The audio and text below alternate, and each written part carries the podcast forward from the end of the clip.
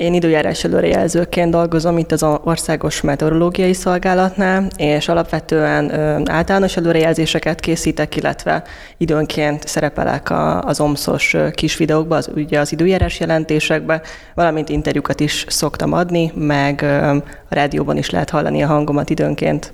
Ő Molnár Anna, a mai vendégem. Ha emlékeztek, néhány hónappal ezelőtt volt egy rövid interjú egy másik meteorológussal, Allaga Tamással. Ő már akkor megpedzette, hogy milyen nehéz helyzetben vannak az időjósok, hiszen egész bonyolult modellek által kiköpött adatokat kell közérthető formába hozni, hogy tájékoztatni tudják a lakosságot. Mert hogy nem elég tudnunk, hogy hány fok lesz holnap, az egészet kontextusba is kellene tudnunk helyezni. Úgyhogy egyáltalán nincs könnyű dolguk. Nap mint nap halljuk, hogy milyen front hatása alakítja épp hazánk időjárását, hogyan alakul a felhőzet, vagy épp mikor éri el a Kárpát-medencét egy, mit tudom én, jelenség. De mit értünk valójában mindebből? Hát ez segített tesztelni Anna. Sziasztok, én Zsíros László Robert vagyok, ez a Szertár Podcast 225. adása. Külön is köszöntöm azokat, akik a patreon.com per Szertár oldalon hozzájárulnak az adás működési költségeihez egy jelképes előfizetéssel. patreon.com per Szertár. Köszönöm. Ezer éve nem volt kvíz. Részben ezt pótolom a mai adással, részben pedig arra voltam kíváncsi, hogy mennyire tudom aktívan készségszinten használni a mindennaposnak tűnő meteorológiai fogalmakat. Megkaptam már korábbi kvízeknél, hogy biztos puskázok, vagy előre felkészültem. Hát az a helyzet, hogy ahol válasz lehetőségek vannak, ott sokkal könnyebb logikázni, mint amikor kifejtős válaszokat kell adni. Ezt szerintem fogjátok is most hallani. Na, kezdjük. Szerintem a legtöbb szót érteni fogod. Jó, akkor, akkor vágjunk bele. Hány kérdés lesz? 13 plusz 1. Ú, jó. Hölgyeim és uraim, első kérdés. Ö, mivel foglalkozhat egy meteorológus? Neked mi jut eszedbe erről? Ja, tehát nem ABC válasz lehetőség van, hanem... Ne, ó, nem, általában nem. Ó. a kifejtősök rosszabbak. Szóval időjárás előrejelzés, kapásból ez ugrik be. Igen. Klímával kapcsolatos éghajlati modellek építése, előrejelzések, Ö, vagy ezen belül így alkategóriák, hogy mik vannak, hogy hát, ilyen a, amit tudsz. Egészségügyi meteorológia. Ja, hogyha, humán meteorológia, igen. Humán meteorológia, ha fáj a derekad, akkor most hideg, hideg, front, a hideg, hideg frontra kezd fájni? Nem tudom így. Hát nyilván mezőgazdaság, repülés ügynél nagyon fontos. Meg biztos az éghajlati részt is sokkal tovább lehet bontani. Igen, igazából... Um... Paleoklimatológia, figyelj, ilyen. Igen, végül is olyan is van, ezek általában kutatók, de, de igen, ugye egyrészt lehet, el lehet menni kutatónak, másrészt pedig valóban van ugye a repülésmeteorológia, például a Honvédségen is, illetve itt az OMSZ-nál is van repülésmeteorológia, és ezen kívül amúgy számos olyan dolog van, mint műhold meteorológia, meg levegő tisztaságvédelem, légszennyezettség, vannak akik csak radarokkal foglalkoznak, mérésekkel, műszerekkel, illetve az adatoknak a, a feldolgozásával, hogy valóban jól mértek-e a műszerek, illetve ugye ezeknek a kiválogatásával.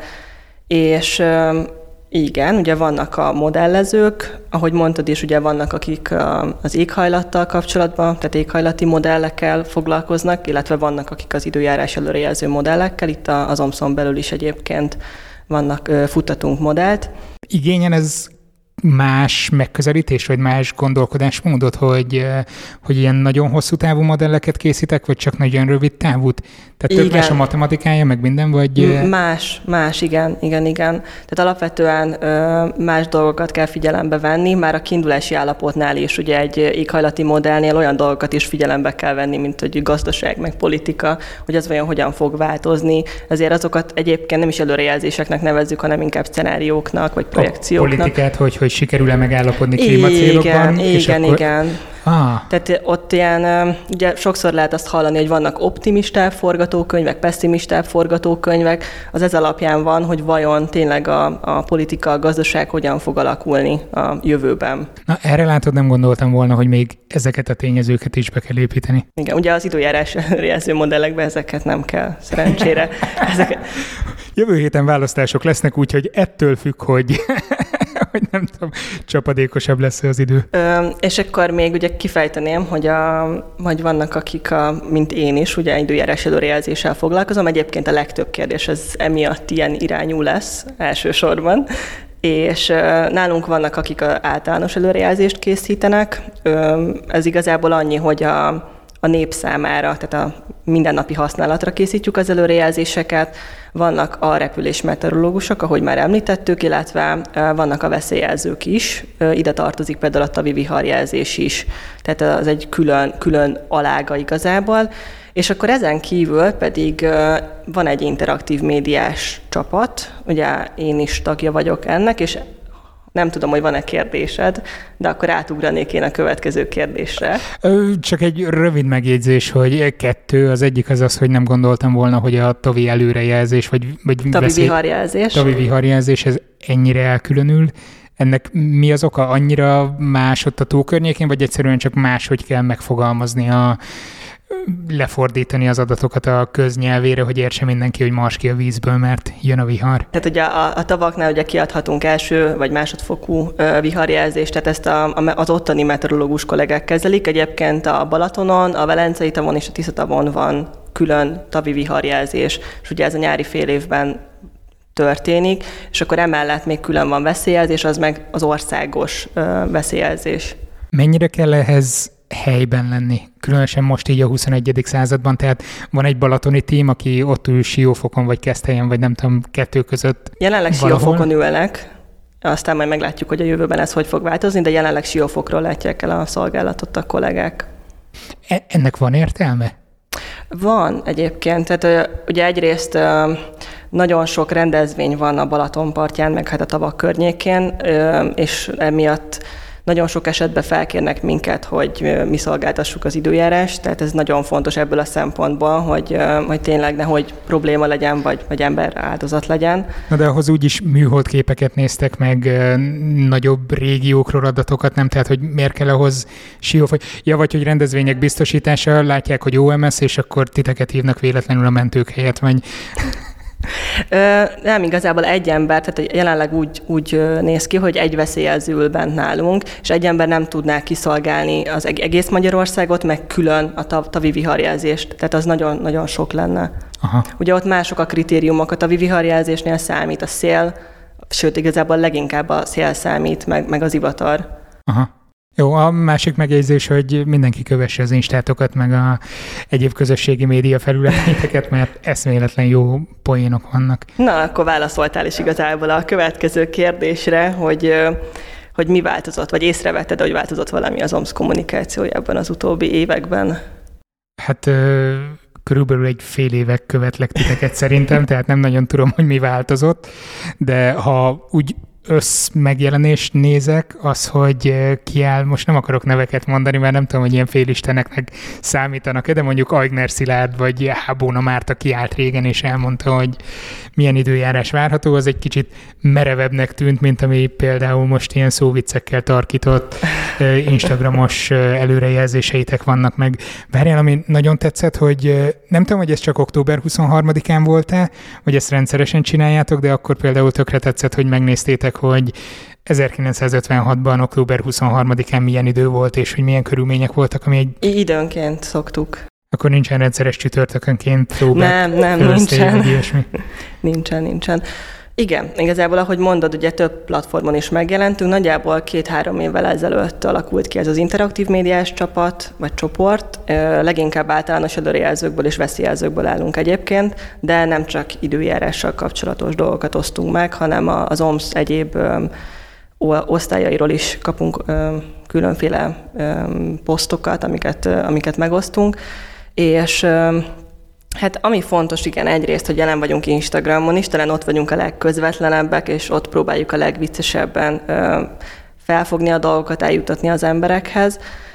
De jelen vagyunk Facebookon is ugyanúgy, ott már egy kicsit kifejtősebbek vagyunk, de igazából az a célunk, hogy a, az emberekkel megértessük magát az előrejelzést és a, a bizonytalanságot, illetve azt, hogy ne feltétlen a különféle ö, hírportálokon megjelenő címekből ítéljenek meg minket, hanem, hanem tényleg értsék azt, hogy, hogy, hogy mi mit is csinálunk itt, és hogy, hogy ez az egész ez hogyan áll össze.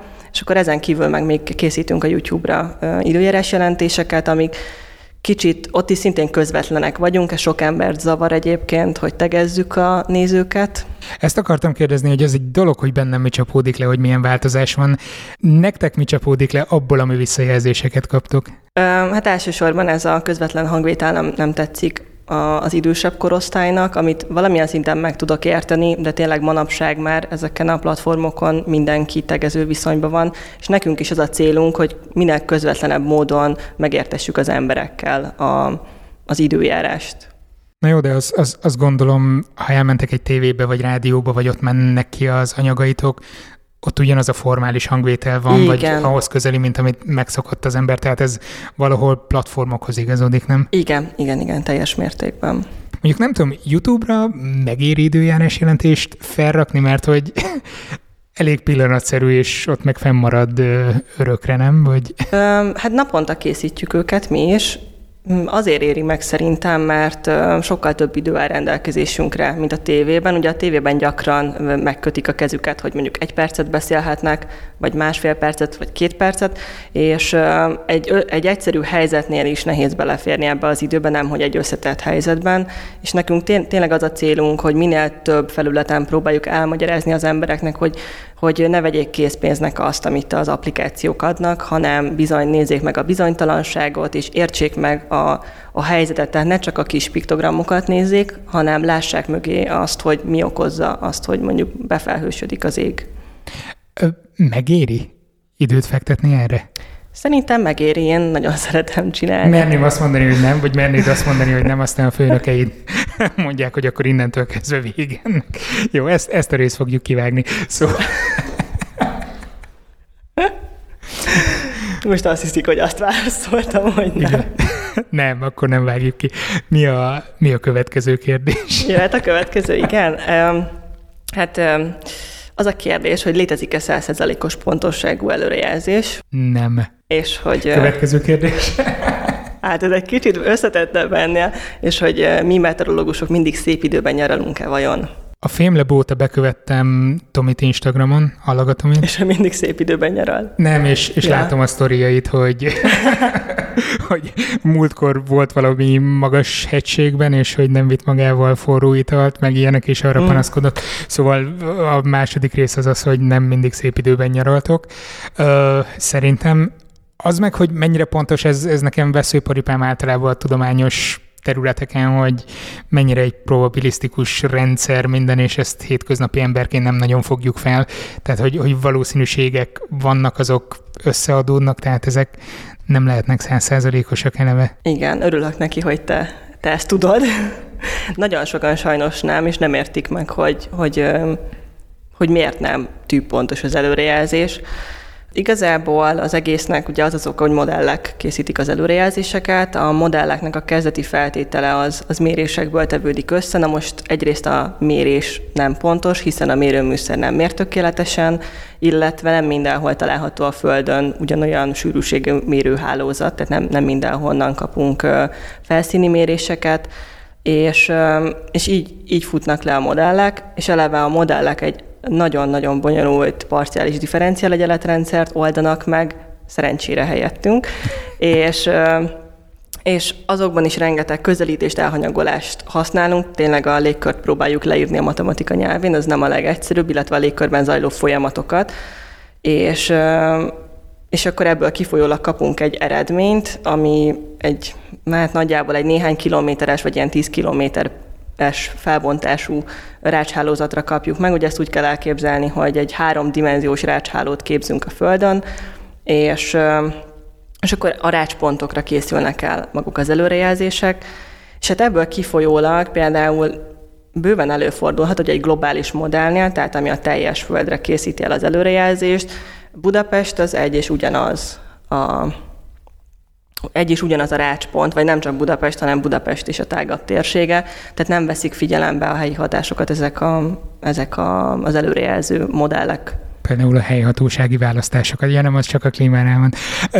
Viszont mennyit pontosodott az előrejelzés így az elmúlt, nem tudom, 30-40-50 évben?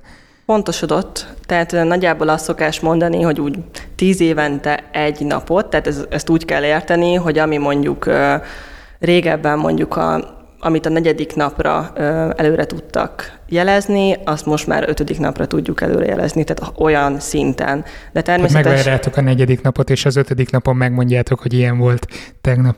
Kösz. Igen, ezt is sokszor megkapjuk, hogy a múltat se tudjuk megoldani. Pedig az egyszerűbb. Illetve Igen. az se egyszerűbb, mert ugye kérdés, hogy hol veszel mintát, stb. Hol vannak mérések, pontosan, pontosan. Ugye főleg a halmazállapotváltásnál van nagyon nehéz dolgunk, mert ott csak az észlelés marad, szinte csak az észlelés marad nekünk és nagyon fontos ugye, hogy a, minél többen észleljenek például a metész rendszerben, hogy, hogy mi tudjuk, hogy hol milyen halmazállapotú csapadék esik, mert ha nulla fok környékén van a hőmérséklet, akkor szinte bármi is eshet.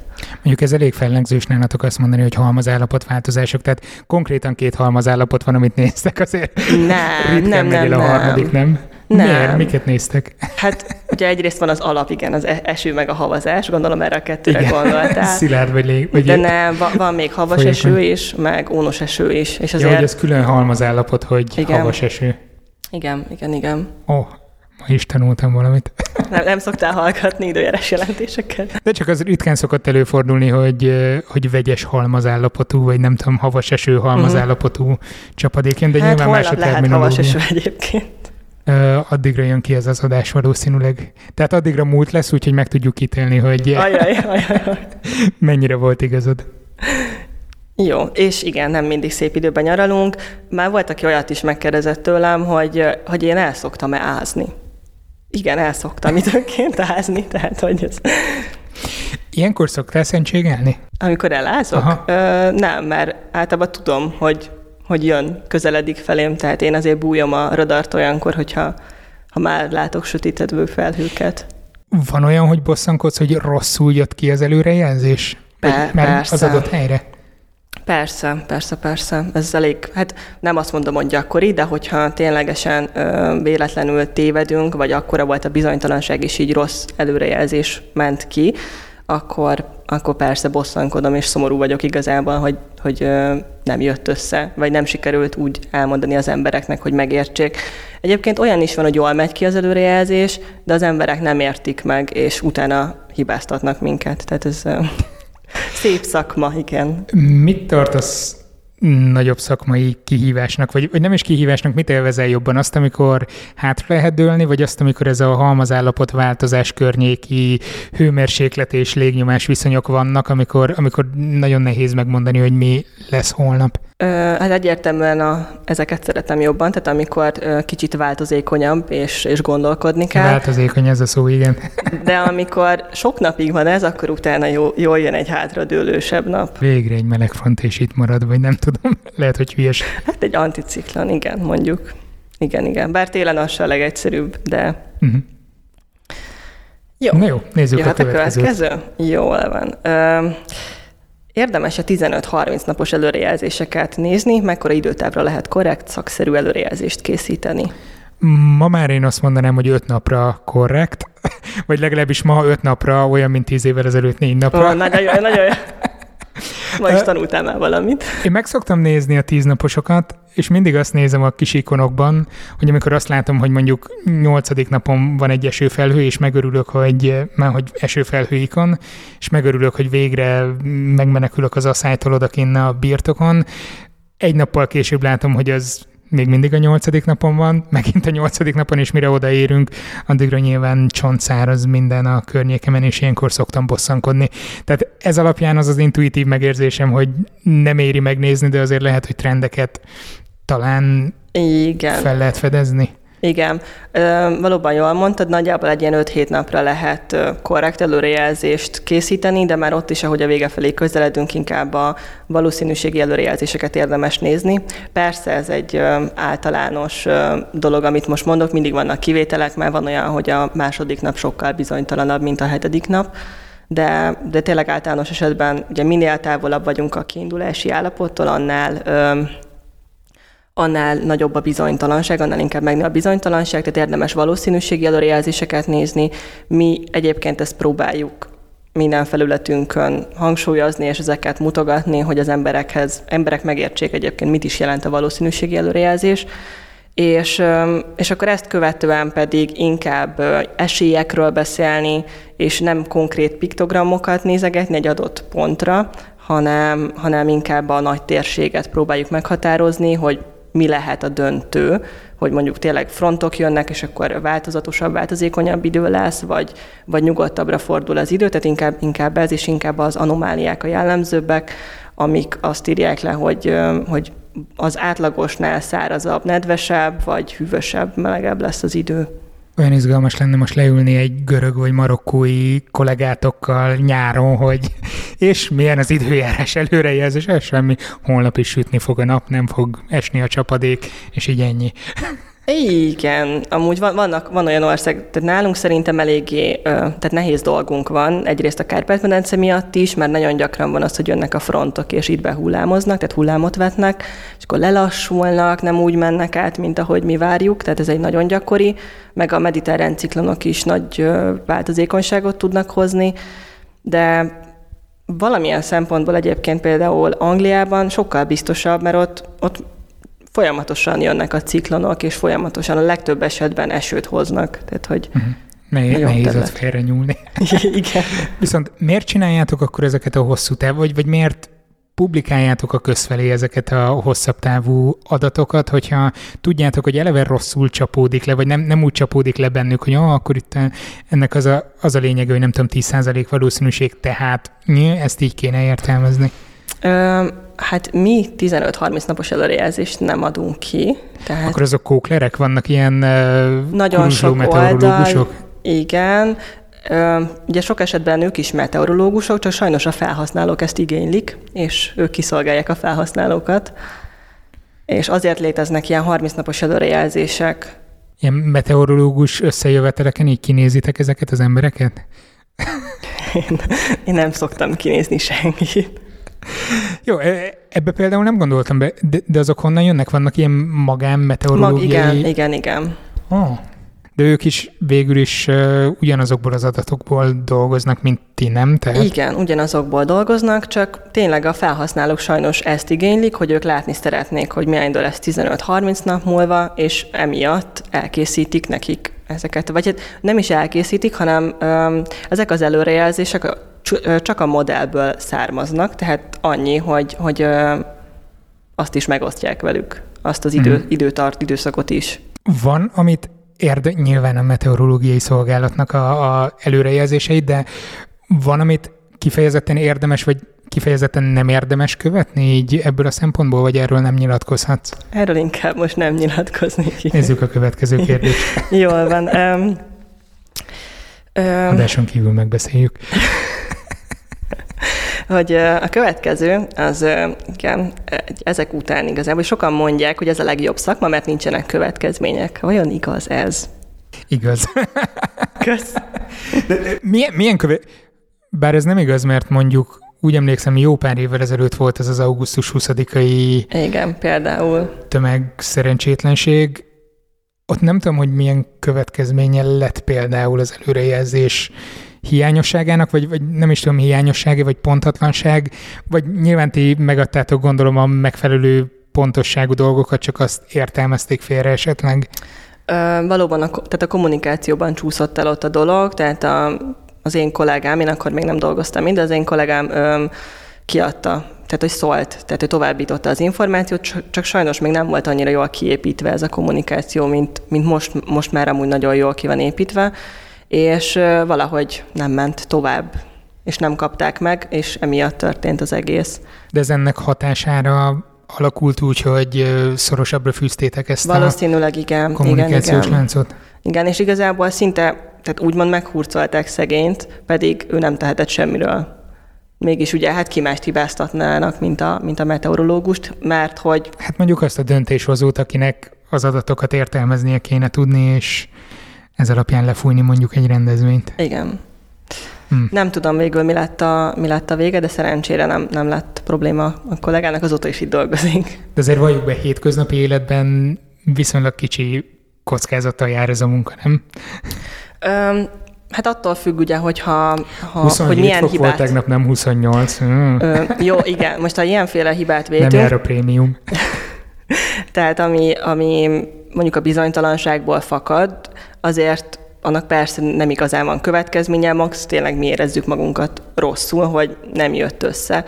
Viszont, hogyha ha azért vétünk hibát, mert hogy hiányosság van, tehát hogy valamit nem csináltunk meg, akkor annak lehet következménye, akár fegyelmit kaphatunk, vagy bizonyos esetekben szerintem akár ki is rúghatnak minket. Tehát azért ennek van következménye, lehet következménye. Csak nem mindegy, hogy az emberek ugye azon problematikáznak, hogy, hogy ők azt szeretnék, hogy annak legyen következménye, hogy az ő applikációkban megjelenő 5,2 mm helyett csak 1,3 eset, most annak nincs, igen.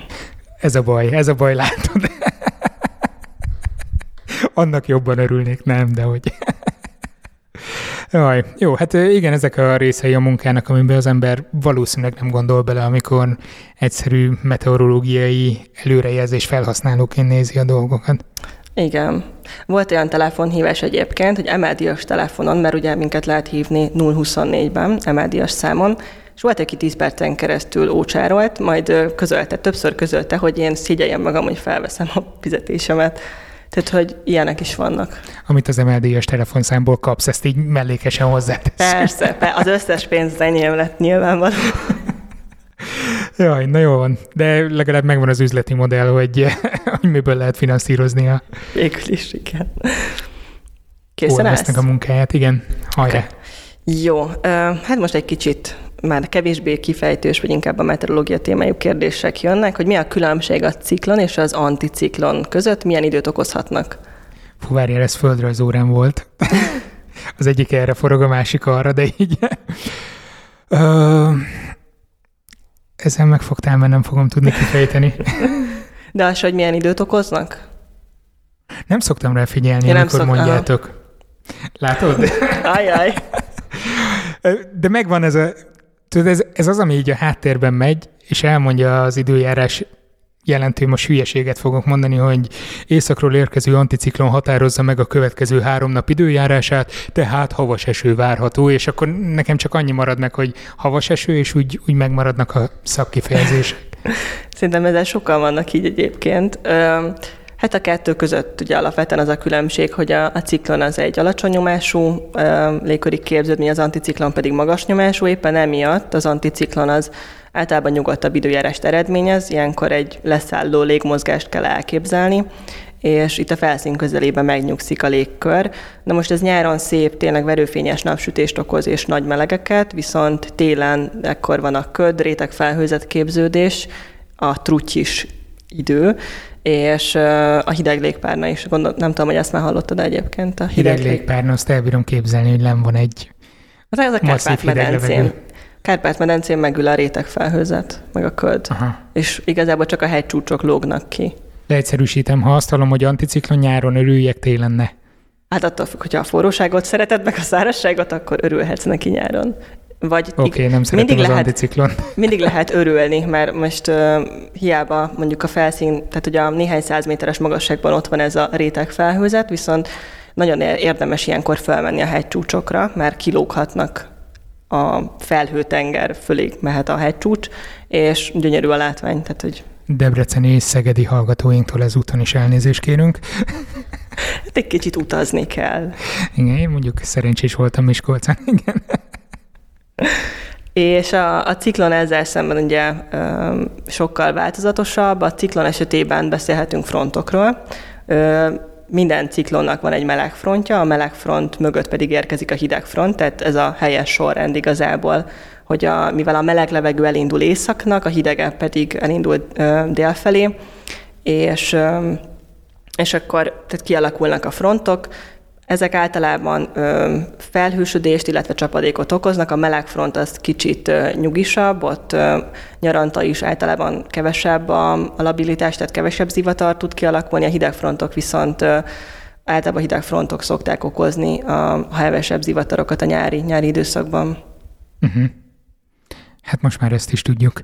Remélem nem erre épül a következő kérdés, mert nem biztos, hogy leülepedett készségszinten. Nem, nem erre épül. A következők azok, vagy néhány olyan lesz, ami igazából arról szól, hogy összemossák az emberek ezeket a szavakat. Azt hiszem, erre a legjobb példa vagyok. Szóval van egy különbség az ápor és az ivatar között. Van. A, az egyik az csak eső, a másik meg villámlás is. Vagy valami így fordítom le magamban. Igen. Az zivatar az, ami villámlással is jár. Igen, igen, igen. Ugye az ápor esetén ilyen gomolyos felhőzetből hulló csapadékról beszélünk, és az áporeső intenzitású is egyébként elég változatos lehet, a gyengétől egészen a felhőszakadásig terjed, uh-huh. és akkor akkor beszélünk zivatarról, amikor dörgés és villámlás van, de nem feltétlen kell, hogy legyen csapadék. Tehát az zivatar az, az, az önmagában csak a dörgés és a villámlás. Oh. És ezért ugye mi ezért használjuk azt, hogy zápor zivatar, mert a legtöbb esetben az zivatarok azok intenzív, igen, az intenzív záporokhoz kötött, köthetők, de nem minden esetben. Tehát az, az csak tényleg a, a villámtevékenység. Á, e, ebbe soha nem gondoltam bele. Mindig az volt bennem, hogy zápor, zivatar, ez a vagy zápor, vagy zivatar, meglátjuk mi jön, és valami ilyesmi lesz, de akkor ez nem erről szól, hogy bizonytalanok nem. vagytok, hanem hogy együtt jár a kettő. Igen, igen, igen. Pedig az zivatarban nekem annyira benne van, hogy esik. nem, hát hogy mert, mert igen, mert hogy az, az áporban. De akkor ezek szerint, ha csak nagyon-nagyon be van borulva fekete minden dörög villámlik, akkor zivatar akkor is, hogyha egy csepp csapadék sem nem hullik. Igen, igen, igen. Ah, jó, ez, ezzel most már tudok menőzni. És ez egy ilyen plusz kérdés, hogy nem tudom, hogy tudod-e, hogy a Ugye, hogy hány, ö, szokták azt mondani, hogy kezdj el számolni, amikor meglátod a villámlást, akkor kezdj el számolni. Igen, hogy hány kilométerre igen. van tőlünk, mert hogy a... Igen, igen. Hogy tudod-e a váltószámot? Uh, ezt most ki kéne számolnom. Hirtelen nem tudom, hogy mennyi a hangterjedési sebessége levegőben. 340 300... körül van hmm. nagyjából. ne várt, hogy számoljak, de... Hát annyival kell megszorozni a másodpercek számát. Igazából a 340-nel. És akkor megkapjuk méterben, hogy milyen messze volt. Ja, igen, igen, igen. A megy ez neked. Jó. Bocsánat. Valami közön volt fizikához régen. Uh. Rég volt, mi? De már nekem is amúgy. Ö, jó, következő... A múltkor voltam egy suliban, itt nagyon nem messze, és valamit számolni kellett, egy előadást tartottam, és, és ilyen ékegyszerű számok voltak, hogy 11-szer 7, vagy valami ilyesmi, és így álltam a tábla előtt, hogy te jó ég, hogy be fogok égni, hogyha nem, nem, nem ennyire egyszerű volt, de mondom, hogy beégek, hogyha nem tudom ezt fejben elvégezni, ezt a szorzást, és ez annyira leblokkolt, hogy nem tudtam elvégezni, és ott rögtek, úgyhogy megértem a tanárok helyzetét, hogy néha igen, ez a stressz. érzik magukat. Igen, a stressz az sajnos ilyen. Jó, akkor van egy különbség a radar és a műhold között? Ez trükkös kérdés azért, mert egyrészt azt mondanám, hogy nyilván, tehát a radar az a Földön van, és mikrohullámok segítségével térképezi fel a, a környezetet. A műhold viszont a világűrben van, és onnan csinálja lényeg, de nem, nem feltétlenül mikrohullámok, tehát hogy az, az sokkal az... több mindent képes távérzékelni, mint egy radar. Több minden, de hogy hogy amikor te, tehát egy időjárási szempontból gondolom, hogy, hogy amikor ránézel egy radarképre, vagy egy műholdképre, akkor mi a különbség a kettő között? Uh, hát, hogy más helyről gyűjti az adatokat. De mi, mit látsz rajtuk? A radar az mit mutat? Felhőzetet? Nem, az a műhold. A radar nem mutat felhőzetet? Nem. Hát akkor csapadékot. Igen, igen, igen, csapadék intenzitást. Ezt sokan, sokan összekeverik egyébként. A radar nem képes de miért? Azért, mert annyira aprók a cseppek a felhőben, hogy Hát nekünk ugye az a, tehát azért van radar, hogy az a csapadékintenzitásra nyújtson információt. Egyébként amúgy ugye valóban ugye kibocsátja ezeket az elektromágneses hullámokat, és ezek szóródnak a hidrometeorokon, amik egyrészt a csapadékelemek, másrészt a felhőelemek, tehát valamilyen szinten persze észlelheti, de, de a, alapvetően a csapadék miatt, a csapadékintenzitás miatt használjuk a radarokat. Hmm. Jó, ma is tanultam valamit. Ez, ez már a sokadik dolog, amire ezt mondom, de... A műhold pedig ugye a felhőzetről, alapvetően a fel, nem csak arról, de alapvetően a felhőzetről nyújt információt. Tanulság, ha csak zivatar van, akkor kapcsoljátok ki a radart, mert tök fölöslegesen mennek. Na, na várjál, várjál, most így szóba került a zivatar. A radaron látni a zivatart szerinted? Hát a zivatart nem, a záport nem. igen. Azért mondom. Nagyon jó. Mert amúgy ezt is sokan összetévesztik, hogy ugye, hogyha nagyon intenzíven esik, akkor azt hiszik, hogy ó, abban van villám, pedig nem feltétlen van, tehát ahhoz ugye külön van egy villámlokalizációs uh-huh. rendszerünk, tehát hogy és ez műhold alapú? Nem, az nem műhold alapú. A radar az mekkora területet képek, vagy, vagy hogy kell elképzelni ezt a radarhálózatot? Ö, Hány van belőle mondjuk? Magyarországon öt van jelenleg, és ezt tudja, tehát az ország különböző pontjai van elhelyezve, és akkor ez, ez képes így nagyjából tényleg így a teljes magyarországi területet És lefedni. ezek 0-24-ben vannak, vagy hogyha Nem, 0-24-ben mennek, vagy... Igen, igen, igen. Akkor is, ha Akkor is, ha nincs semmi, igen.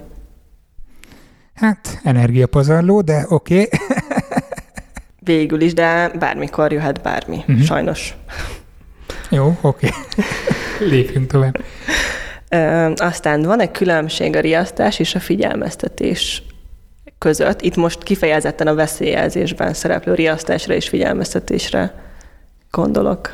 Nagyon várom azt a kérdést, ahol az lesz a beugrató, hogy tulajdonképpen ez egy és ugyanaz a fogalom, és most elkezdem itt a szemantikáját értelmezni a dolgoknak, és hát lehet, hogy különböző fokozatok vannak, hogy a figyelmeztetés, vagy a riasztás az az, amikor már konkrétan valami cselekvést kell majd végrehajtani annak következtében, a figyelmeztetés meg csak egy felkészítő fokozat, nem tudom. Ö, hát végül is csak egy felkészítő fokozat, úgymond. Ö, ugye figyel, az a különbség a kettő között, hogy a figyelmeztető előrejelzést, ugye egy tehát mi ezeket csak tehát veszélyjelzési szempontból adjuk ki mind a kettőt. A figyelmeztető előrejelzés az 24 órára vonatkozik, tehát egy adott napra, és megye szinten történik a színezés. Nem tudom, hogy láttál-e már olyan térképeket, amikor így a fél ország mondjuk sárga volt. Uh-huh. Na, tehát az azt nevezzük figyelmeztető előrejelzésnek.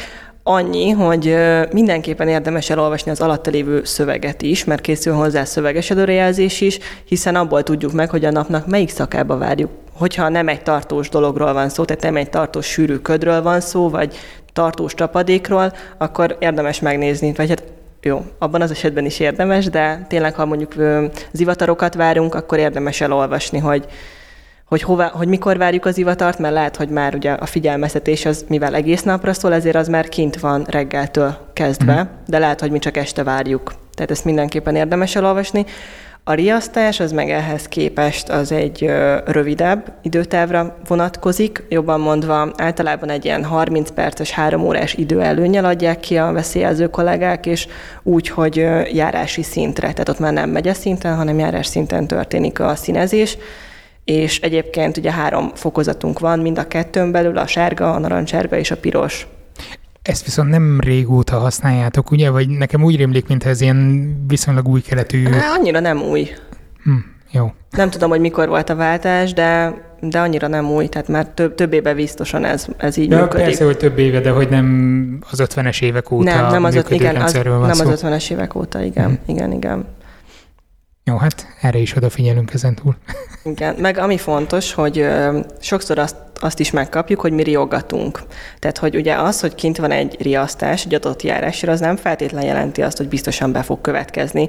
Főleg azt nem jelenti, hogy a járás minden településének, a minden utcájában be fog következni az adott időjárás jelenség, hanem adottak a feltételek ahhoz, hogy bekövetkezzen, és lehet, hogy a mellette lévő járásba bekövetkezik. Tehát, hogy, hogy ezért itt egy kicsi ráhagyással történik igen, ez több adásban is előfordult már járványügy kapcsán is, földrengés előrejelzések kapcsán is, ami kvázi lehetetlen, tehát így jobb helyzetben vagytok, hogy hogy mondjuk egy téves riasztás, vagy egy téves figyelmeztetés milyen következményekkel járhat, illetve hogyha sikerül megelőzni egy problémát, nem történt semmi, akkor, akkor lényegében annyira nem értékelik a munkátokat, holott annak megfelelően lehetett elkerülni komoly Igen. problémákat. Igen. nem történt itt semmi baj. Na mindegy. Jó, ö, aztán van egy különbség a tornádó, a hurikán és a tájfun között, és melyik lehet nálunk? Van különbség közöttük. Ö, az a baj, hogy így, így beugranak régi földrajz órás emlékek, de ugyanígy összemosva, hogy az egyik dél-kelet-ázsiában van, a másik, nem tudom. Mármint mi? A tájfun. Azt oda kötöm. Az, az igen, az a csendes óceánon. Uh-huh. Uh, tornádó lehet nálunk.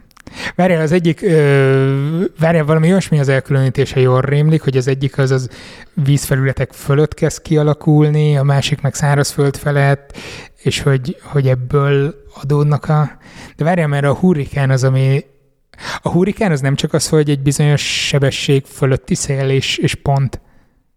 De valamilyen szinten igen, tehát akkor nevezik el hurrikánnak, amikor meghaladja azt hiszem a 120, 120 km per óra körüli szélsebességet. Akkor hurrikán benne. lehet nálunk is. Úgy tippelem. Bontsuk szét ezt a kérdést. Nézzük meg, hogy hurrikán lehet-e nálunk. Szerintem igen, te erre mit mondasz? Ö, először is azzal kezdeném, hogy amúgy ö, kicsit ez becsapós kérdés volt, mert a hurrikán meg a tájfon egyébként ugyanaz, csak a... Végre megérkeztünk. Csak az Atlanti óceánon nevezik hurikánnak, a csendes óceánon pedig tájfunnak, de ezek trópusi ciklonok. De hogy semmi különbség nincs a kettő nincs, között nincs a kettő fizikájában. Között. Nincs, nincs. Oké. Okay. Szóval igen, megjött a beugratós, és uh, mi volt, hogy uh, szerinted lehetnek Magyarországon hurikánok? Amúgy olyan szinten valóban lehetnek, mert értel minket hurikán, hogy uh, ugye ezek a, az óceán felett alakulnak ki, és általában úgy képződnek, hogy a hogy ha az Atlanti óceánt nézzük, hogy Afrikának a nyugati partvidékén alakulnak ki, szépen elmennek egészen Amerikáig, és ott Amerika partjain elindulnak északnak, és visszavándorolhatnak ide Európába. Tehát és... lényegében az oldalszelét kapjuk el. Igen, annyi a különbség, hogy azért miközben vándorol itt Európa felé, a közben, mivel nem kap elég, tehát az alatta lévő víz az már nem elég meleg, ezért nem kap elég tápanyagot, úgymond, hiszen az éltetője az a meleg óceán felszín, uh-huh. meg a páradús levegő, és ezért egyre inkább átalakul mérsékelt övi ciklonná, tehát már nem hurikánként ér el minket, hanem átalakulva. De volt már, hogy igen, tehát egy, egy, rég egy volt hurikán elért már, tehát volt már olyan példa, hogy elérte hazánkat. Ah, Oké, akkor marad a tornádó. Igen. Ami szárazföld fölött alakul ki. Igen, ugye ezek sokkal kisebbek a tornádók, meg ez egy, ebben az esetben egy örvénylő légoszlopról van szó, és a legtöbb esetben szupercellákhoz köthető, és úgy néz ki, ugye, hogy alá nyúlik igazából a felhőből, szépen lenyúlik, és minden esetben eléri a felszínt, tehát akkor beszélünk tornádóról, hogyha ez a örvénylő légoszlop eléri a felszínt, ha nem éri el, akkor tuba vagy felhőtöltsérként szokták emlegetni, és ugye a tornádó hát hatalmas pusztításokat csinálhat. Mondjuk a hurikán is, csak más jellegű. Azt jól érzékelem, hogy egyre több tornádó van mondjuk Magyarországon, vagy csak jobban elérnek a hírek, vagy ez annak a következménye, hogy szélsőségesebbé vált az időjárás, vagy ebben tudsz nekem segíteni? Hát nem, nem tudjuk a választ, igen, mert hogy jobban, jobban elérnek a hírek. Tényleg most már mindenki előveszi a telefonját, lefotózza, és régebben ez nem így volt. Tehát, hogy nem tudjuk ugye, hogy valójában uh, 30-40 évvel ezelőtt a kietlenebb részeken nem láttak-e az emberek tornádókat a nyári 30-40 éve nem jutott el hozzátok? Szerintem nem. Hát nem fotózták le nem, meg, volt meg nem az, volt annyi nem észlelő. Nem volt az mondjuk 30-40 éve, hogy több észlelő pont volt az országban. De, de több, vannak észlelők, de a tornádó az annyira pici, és nem is látható minden szögből. Tehát ez egy annyira lokális jelenség, hogy, hogy nagyon nehéz megpillantani. Á, hát Kansasbe kell menni hozzá. Igen. jó van, nézzük a következőt. Igen, azt mondod, jó. A bárány felhő gomoly felhő-e? Féltem, hogy ez a kérdés előjön. A felhőtípusokra emlékszem, hogy... Hogy szeretted. Igazság szerint igen, sőt, most bevallom, hogy egyetemen volt egy fél év ilyen bevezetés a meteorológiába, vagy valami ilyesmi, ezt nem mertem eddig bedobni, mert fogalmam sincs, hogy hogy mentem át belőle. és hogy ott, ott emlékszem, hogy nagyon hosszan voltak részletezve az egyes felhőtípusok hogy a bárányfelhő gomoly felhője, én azt mondom, hogy ez ilyen szinonima. Cumulus. Cumulus, igen, az a gomoly felhő, nagyon jó vagy. Akkor ezek szerint a bárányfelhő nem cumulus? Ö, bizonyos szinten az, mert cirrocumulusnak nevezik egyébként. Az, igen. A rémlik. Rémlik? Igen.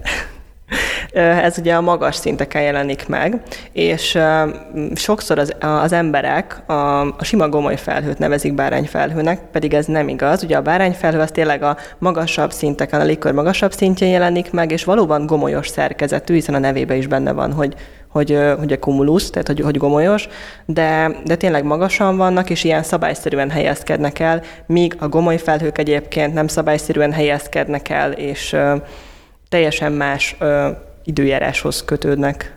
Hmm. Mihez kötődik még?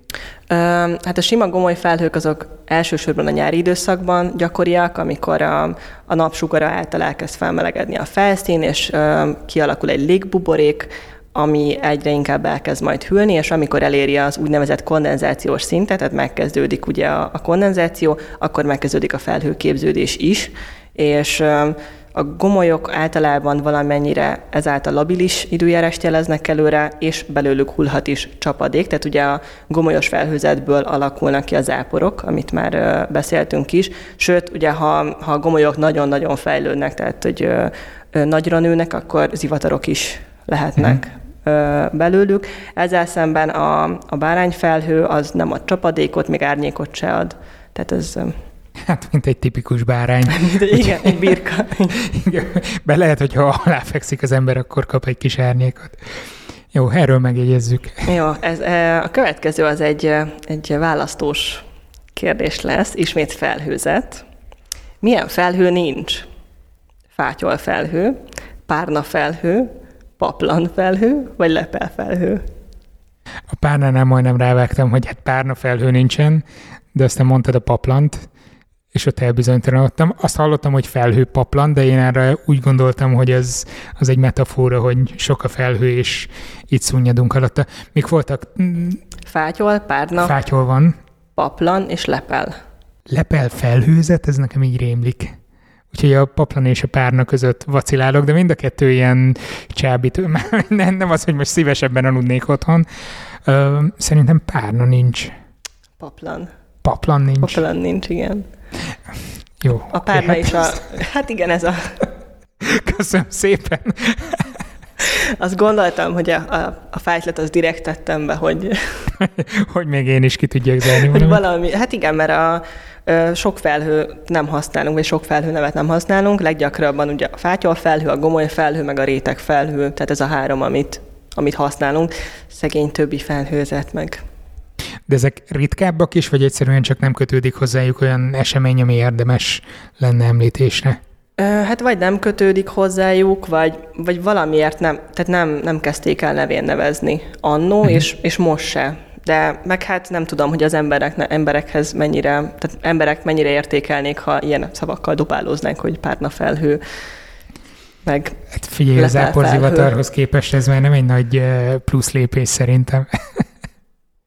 Viszont nagyon szoktak tetszeni azok a posztok mindenfelé, nem tudom, hogy nálatok láttam-e ilyeneket, ahol nagyon különleges kinézetű felhők vannak, és vannak hozzá magyarázatok. Tehát azokkal mindig úgy vagyok, hogyha látom, hogy ilyen fura szabályosan szaggatott felhők vannak, és ott van a leírás. Lehet, hogy hülyeséget mondok, hogy egy hegy fölött áramlik valamerre a levegő, és annak következtében alakul ez ki. Ez tök érdekes szokott lenni. De nyilván elolvasom, aztán másnapra elfelejtem. Hát sok mindennel vagyunk így. szóval, meg én megértem. Ö, és az utolsó kérdés, eljutottunk az utolsó kérdésig, hogy... Ez a 13 plusz egyedik, vagy ez a 13? Ez a 13. Júj, igen hogy milyen névnap van ma, nem tudod, milyen nap, névnap. Nem Anna. Segítek, de hogy nem Mert, a... Igen, milyen zavarba próbálnál itt hozni, hogy nem azzal kezdtem, hogy boldog névnapot. Ma milyen nap van? November 25 Katalin. Igen. Igen. Ismered-e a népi jóslás? Várjál, Katalinnál van az, hogyha Katalin kopog, karácsony locsog, vagy igen, fordítva? Igen. Na, nagyon jó, vagy igen. Uh, vagy fordítva, igen. De fordítva is fordítva működik? is igaz, ez... igen. Hát a kopog az az, hogy, hogy fagy van, és ma, igen, hát ma, ma volt. Ma volt, és igen, de épp, épp ezt beszélgettük, hogy kicsit most így necces, hogy Katalin mit is hozott, mert erős éjszakai fagy volt, nappal viszont mindenütt átváltott pozitívba, tehát most így kétértelmű lehet, hogy hát vajon részben, mit részben hoz. a bizonytalanság faktort növeli, másrészt azt, hogy 30 napra előre jelezni, csak a emberek igényének kielégítése véget teszi az ember. Igen, és akkor így elérkeztünk a bónusz kérdéslehez, hogy fehér lesz az idei karácsony. Hát erre térjünk vissza szerintem december 26-án. Van rá tipp, tehát hogy valamilyen bizonyossággal azért meg tudjátok Persze, mondani, Katalin alapján szoktunk. Meg. A Katalin alapján. meg piros az égai. nem, ilyenkor még nem lehet tudni.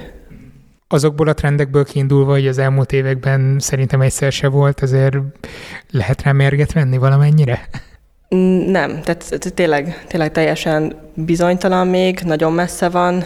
Annyi, hogy majd egyre inkább megjelennek anomália térképek, amik, amik utalhatnak rá, de hát azokat csak szabad véresen komolyan venni. Hát jó, akkor nem veszük véresen komolyan, mert a vörös karácsony az még rosszabb lenne. Hát köszönöm szépen, hogy felkészültél ezekből a kérdésekből, mert én nem készültem a válaszokra. Én köszönöm. Nektek pedig köszönöm a figyelmeteket, a Patreon támogatóknak pedig külön is köszönöm a hozzájárulást a működési költségekhez patreon.com per szertár. És ha már a szokásos hálarebegés szakaszhoz értünk, köszönet az Országos Meteorológiai Szolgálatnak a felvétel helyszínéért, Simon Gergőnek pedig a szervezésben nyújtott segítségért. Ha még nem tettétek, iratkozzatok fel a Szertár Podcastre a szertár.simplecast.com oldalon, Spotify-on, vagy abban az alkalmazásban, amiben egyébként is fogyasztjátok a podcasteket. Ja, megkövethetitek a Szertárt YouTube-on és Instagramon is, illetve engem Twitteren, RBLC81 néven vagyok fenn. Ez utóbbin szoktam posztolgatni fájdalmas poénokon túl az adásokkal kapcsolatos update is. Azt láthattátok, hogy az elmúlt hetekben volt egy kis egészségügyi gebasz, de most már minden oké, úgyhogy jövő héten jön az új adás. A kis kiesés alatt három anyagot is elkezdtem előkészíteni, úgyhogy, úgyhogy csak félig lazsáltam az ágyban. Na jó, legyen szép hetetek, sziasztok! Ez a műsor a Béton közösség tagja.